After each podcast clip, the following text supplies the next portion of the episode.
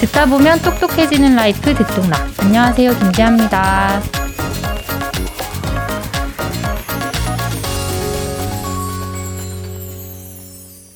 여러분, 흑인 배상금에 대해서 들어보셨나요? 요즘 듣똑나 월드에서는 네포베이비나 아몬드맘, 그리고 흑인 배상금까지 본의 아니게 단어 시리즈를 하고 있는데요. 이 흑인 배상금, 그리고 비슷한 개념으로는 흑인 노예 배상금이 있는데 요즘 미국에서 엄청난 논쟁거리입니다. 그러니까 미국 노예제나 흑인 차별 문제는 너무 오래되고 캐캐묵은 얘기 아닌가 싶기도 할 텐데요. 그 차별에 대한 보상으로 흑인 한 사람당 66억 정도 되는 돈을 준다라고 하면은 완전히 또 다른 얘기가 되겠죠. 그러니까 오늘 듣똑나 월드에서는 이 흑인 배상금 논의가 나오게 된 배경이랑 이 배상금을 둘러싼 다양한 목소리들을 살펴보겠습니다. 그러니까 흑인 배상금은 이름 그대로 옛날에 미국의 노예제도나 아니면 백인과 흑인을 분리했던 짐크로우법 등으로 차별을 받았던 흑인 당사자 혹은 그 후손들에게 지불하는 배상금을 말합니다. 근데 이 배상금 문제로 요즘 가장 뜨거운 곳은 샌프란시스코인데요. 최근에 이 샌프란시스코의 배상자문위원회에서는 이 흑인 주민 한 명에게 500만 달러, 그러니까 우리 돈으로 따지면은 66억 정도를 배상해야 된다라고 권고를 했습니다. 물론 이게 권고안이기 때문에 아직 정해진 금액은 아니긴 한데요. 올해 안에 이 최종 금액이 확정될 예정이긴 합니다.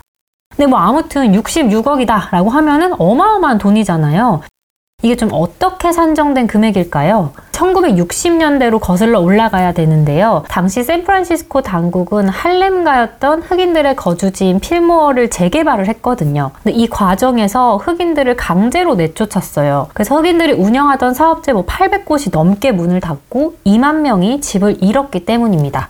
삶의 터전을 잃은 그 당사자들 뿐만이 아니라 그 후손들까지도 피해가 이어질 수밖에 없었기 때문에 이만큼의 보상이 필요하다라는 주장입니다. 그러니까 지금 사실 필모어는 굉장히 좀 깔끔한 백인 부유층의 주거지가 됐거든요. 그러니까 물론 샌프란시스코가 굉장히 전통적으로 진보적인 지역이라서 이런 논의가 오가는 것도 있긴 한데요. 샌프란시스코 말고도 미국의 다른 지자체에서도 이미 논의 중이기도 하고 이미 배상을 하기로 한 곳도 있긴 합니다. 2년 전에 2021년이었는데요. 시카고 일리노이주의 에반스톤 시의회에서 미국에서는 정말 최초로 흑인 차별 정책으로 피해본 흑인들에게 배상안이 통과가 된 건데요. 1인당 우리 돈으로 3,300만 원 정도를 배상해야 된다라는 배상안이었습니다. 근데 이게 사실 주 단위는 아니고 시 단위이기 때문에 좀 작은 단위긴 한데 그래도 매우 상징적인 의미가 있는 거겠죠. 그러니까 에반스톤 씨는 마리아나 판매세를 이 기금으로 사용하겠다라고 밝혔습니다. 근데 이 여기서 말하는 인종차별은요, 주택 문제거든요. 그러니까 과거에 흑인들이 에반스톤 씨의 일정 지역 외에 다른 지역에는 아예 집을 살 수가 없었거든요. 그러니까 집을 사려고 하면은 은행에서 대출도 안 해주고 또 백인들이 이 흑인들에게 집을 렌트해주거나 아예 팔지도 않았던 겁니다. 그래서 공식적인 정책이라기보다는 사실 당시 존재했던 흑인 차별에 대한 관행인데요. 그래서 이 배상의 대상자는 1969년 이전에 에반스톤에 거주했던 흑인 아니면은 이 1919년부터 1969년 사이에 여기에 거주했던 흑인들의 후손들이 이 대상입니다. 근데 조금 특이한 점이 있다고 하면요. 이 주택 대출 차별에 대한 배상금이다 보니까 이 받은 배상금을 주택 담보 대출을 상환하거나 집 수리를 하는 것처럼 주택 관련해서만 사용할 수 있게 했습니다. 그리고 또 LA에서도요. 유사한 성격의 배상이 이뤄지긴 했는데요. 이 1910년대로만 가도 흑인들이 해변 리조트에 마음대로 들어갈 수가 없었거든요. 그래서 이 브루스 부부가 아예 땅을 매입해서 흑인들을 위한 브루스 비치를 만들었어요. 근데 당시 시의회는요, 이 부지를 아예 몰수해버립니다. 그러다가 작년에 이 98년이 지나서야 다시 이 땅을 그 브루스 부부의 후손들에게 돌려주기로 했습니다. 몇십 년 전에 이미 해결됐어야 될 문제인데 그게 아직까지도 해결이 안 되고 있기 때문에 이런 논란이 계속 이어지고 있는 것 같아요. 1980년대부터 미국 의회에서는 관련 법안들이 발의는 됐었는데 제대로 표결된 적은 없긴 합니다. 그러니까 배상의 범위나 보상을 어느 정도 해야 될지가 너무 복잡한 문제였기 때문이에요. 이 배상의 필요성에 대해서는 뭐 공감하는 사람들도 그렇게 많지는 않았습니다. 그러니까 뭐 흑인 인권 운동가들이나 흑인 뭐 커뮤니티에서만 이런 배상금이 필요하다라는 논의가 이야기가 됐었거든요. 근데 2020년에 조지 플로이드 사건을 계기로 흑인 인권 그리고 배상금에 대한 문제가 다시 수면 위로 떠오르게 됩니다. 그러니까 조지 플로이드 사건이라고 하면은 기억하시는 분들 많이 계실 텐데요. 당시 이 플로이드가 위조 지폐를 사용했다라는 신고를 받고 출동했던 경찰이 뭐 무릎으로 플로이드 목을 짓누르면서 이렇게 과잉 진압을 해서 결국 플로이드가 사망하게 된 사건이었죠. 그러니까 이 사건을 계기로 미국 전역에서 인종차별 반대 운동이 벌어졌는데요. 처음에는 사실 뭐 흑인의 목숨도 중요하다라는 시위 구호가 울려 퍼졌는데 점점 이게 흑인 역사 바로 세우기 운동으로 커지게 됩니다. 이 미국 내에서 흑인들이 억압을 받았던 역사를 정확히 밝히고 또 미국 역사 속에서 흑인들의 공로나 정체성을 찾아내는 운동이었어요. 그러면서 이 배상금 문제도 다시 탄력을 받아서 활발하게 논의가 나오게 된 겁니다. 근데 이런 논의의 배경에는요, 과거 흑인들이 차별을 받고 기회를 제한받아서 사실 지금까지도 흑인 사회가 뭐 백인 사회보다는 빈곤율이 높고 또 교육 수준도 낮다라는 인식이 깔려 있습니다. 그래서 이런 분위기 속에서 지자체들 뿐만이 아니라 대학들까지 나서서 과거의 노예제, 흑인 차별의 역사를 또 밝히고 배상하겠다라고 노력을 하고 있습니다. 대표적인 게 바로 우리가 너무 잘 아는 하버드인데요. 그러니까 이 하버드 대학교는 역사학자들로 구성된 위원회를 꾸려서 자체 조사에 나섰는데요. 그 결과를 작년에 발표하게 됩니다. 그러니까 살펴보니까 100쪽이 넘는 보고서를 쓰고 한 20분이 넘는 다큐 영상까지 제작을 하면서 과거에 자신들이 어떻게 백인들을 차별해 왔는지 스스로 밝혔습니다. 하버드는 사실 조금 더 과거로 거슬러 올라가서 1600년대의 노예제부터 팠더라고요. 구체적으로 얘기를 해보면 이 노예제가 폐지되기 전까지 약 150년의 기간 동안 하버드 대학의 총장이 뭐 흑인 70여 명을 뭐 노예로 부렸다라는 내용도 여기 들어가 있고요.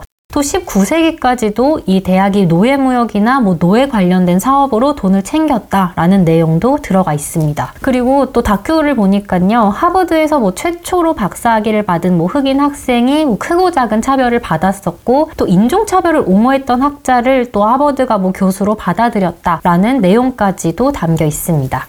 그러니까 하버드는 이 노예제와 그 유산이 400년 넘게 미국인들의 생활의 일부였다라고 인정을 하면서요. 1억 달러 넘는 기금을 조성해서 이 인종 간 격차를 줄이는 데 사용하겠다라고 밝혔습니다. 개인적으로는 이 말이 굉장히 좀 와닿긴 하더라고요. 그러니까 여러분이 존경하고 사랑하는 하버드의 좀 이런 고통스러운 진실을 알게 돼서 뭐 실망스러울 순 있겠지만 우리 하버드가 더 좋은 하버드가 되기 위해서는 이런 과정이 반드시 필요하다라는 문구가 있었습니다. 이 보고서랑 완전 직접적인 연관이 있다라고 할 순 없겠지만요. 최근 하버드대는 학교가 생긴 지 거의 386년 만에 첫 흑인 총장도 나왔거든요. 점점 이런 작은 변화가 생기고 있습니다. 지금까지 얘기를 한 것처럼 뭐 일부 지자체나 대학들이 나서서 흑인 차별의 과거사를 밝히는데 굉장히 적극적인 건 맞긴 한데요. 아직까지는 미국 사회 전반에 걸쳐서 이런 배상금에 대한 사회적 합의가 이뤄진 건 아니긴 합니다. 그러니까 작년에 퓨 리서치 센터에서 설문조사를 한 게 있는데요. 흑인의 77%는 이 노예 후손에 대한 뭐 배상금이 필요하다라는 입장이긴 했는데 백인들은 18%만 이런 배상금에 찬성을 했습니다. 그리고 또 미국에 사는 아시안 같은 경우는 33%만 찬성을 했더라고요. 그러니까 인종별로 이 공감대가 굉장히 다른 상황이라는 겁니다. 그러니까 2023년을 살고 있는 사실 백인들의 입장에서는 뭐 과거에 대해서 현재 뭐 백인들이 진짜 책임이 있나? 라는 생각도 하는 거죠. 그러니까 뭐 배상금 자체를 또 뭐 찬성한다라고 하더라도요, 뭐 배상금의 규모나 뭐 지원 방식, 또 뭐 재원 마련 방법도 어떻게 해야 할지는 제각각 의견이 너무나도 엇갈리고 있습니다. 노예 후손에 대한 배상이다라고 하면은 또 몇 대까지 보상을 해야 하나 이런 문제도 있죠. 또 게다가 여기에 형평성 논란까지도 있습니다. 그러니까 흑인들이 받았던 뭐 인종차별은 뭐 모두가 인정하고 있었다는 건 알겠는데 그거 말고도 세상에는 뭐 다양한 종류의 차별이 있잖아요.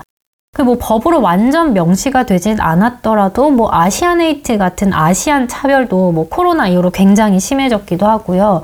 뭐 장애인들을 향한 차별이나 저번에 아몬드밤에서 이야기를 했던 뭐 뚱뚱한 사람들의 차별까지도 정말 뭐 과거부터 지금까지 너무나도 많은 차별이 존재하잖아요. 그렇기 때문에 뭐 흑인 배상금을 줄 거면 이 모든 차별에 대한 배상도 이뤄져야 하는 게 아니냐라는 목소리도 있긴 합니다.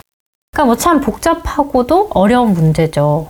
지금까지 쭉 미국에서 이뤄지고 있는 흑인 차별에 대한 배상금 문제에 대해서 얘기를 했는데요. 여러분은 누구에게 그리고 또 얼마를 배상하는 게 맞다라고 생각하시나요? 솔직히 말하면 뭐 미국에서 흑인들에게 지급되는 배상금 문제가 뭐 우리랑은 너무 관련이 없는 먼 나라 얘기처럼 느껴질 수도 있을 것 같아요. 아니면은 뭐 나랑 상관이 없다라고 생각이 될 수도 있는데요. 사실 뭐 우리나라에서도 최근 들어서 뭐 성격은 좀 다르지만 배상금 문제로 시끄럽잖아요.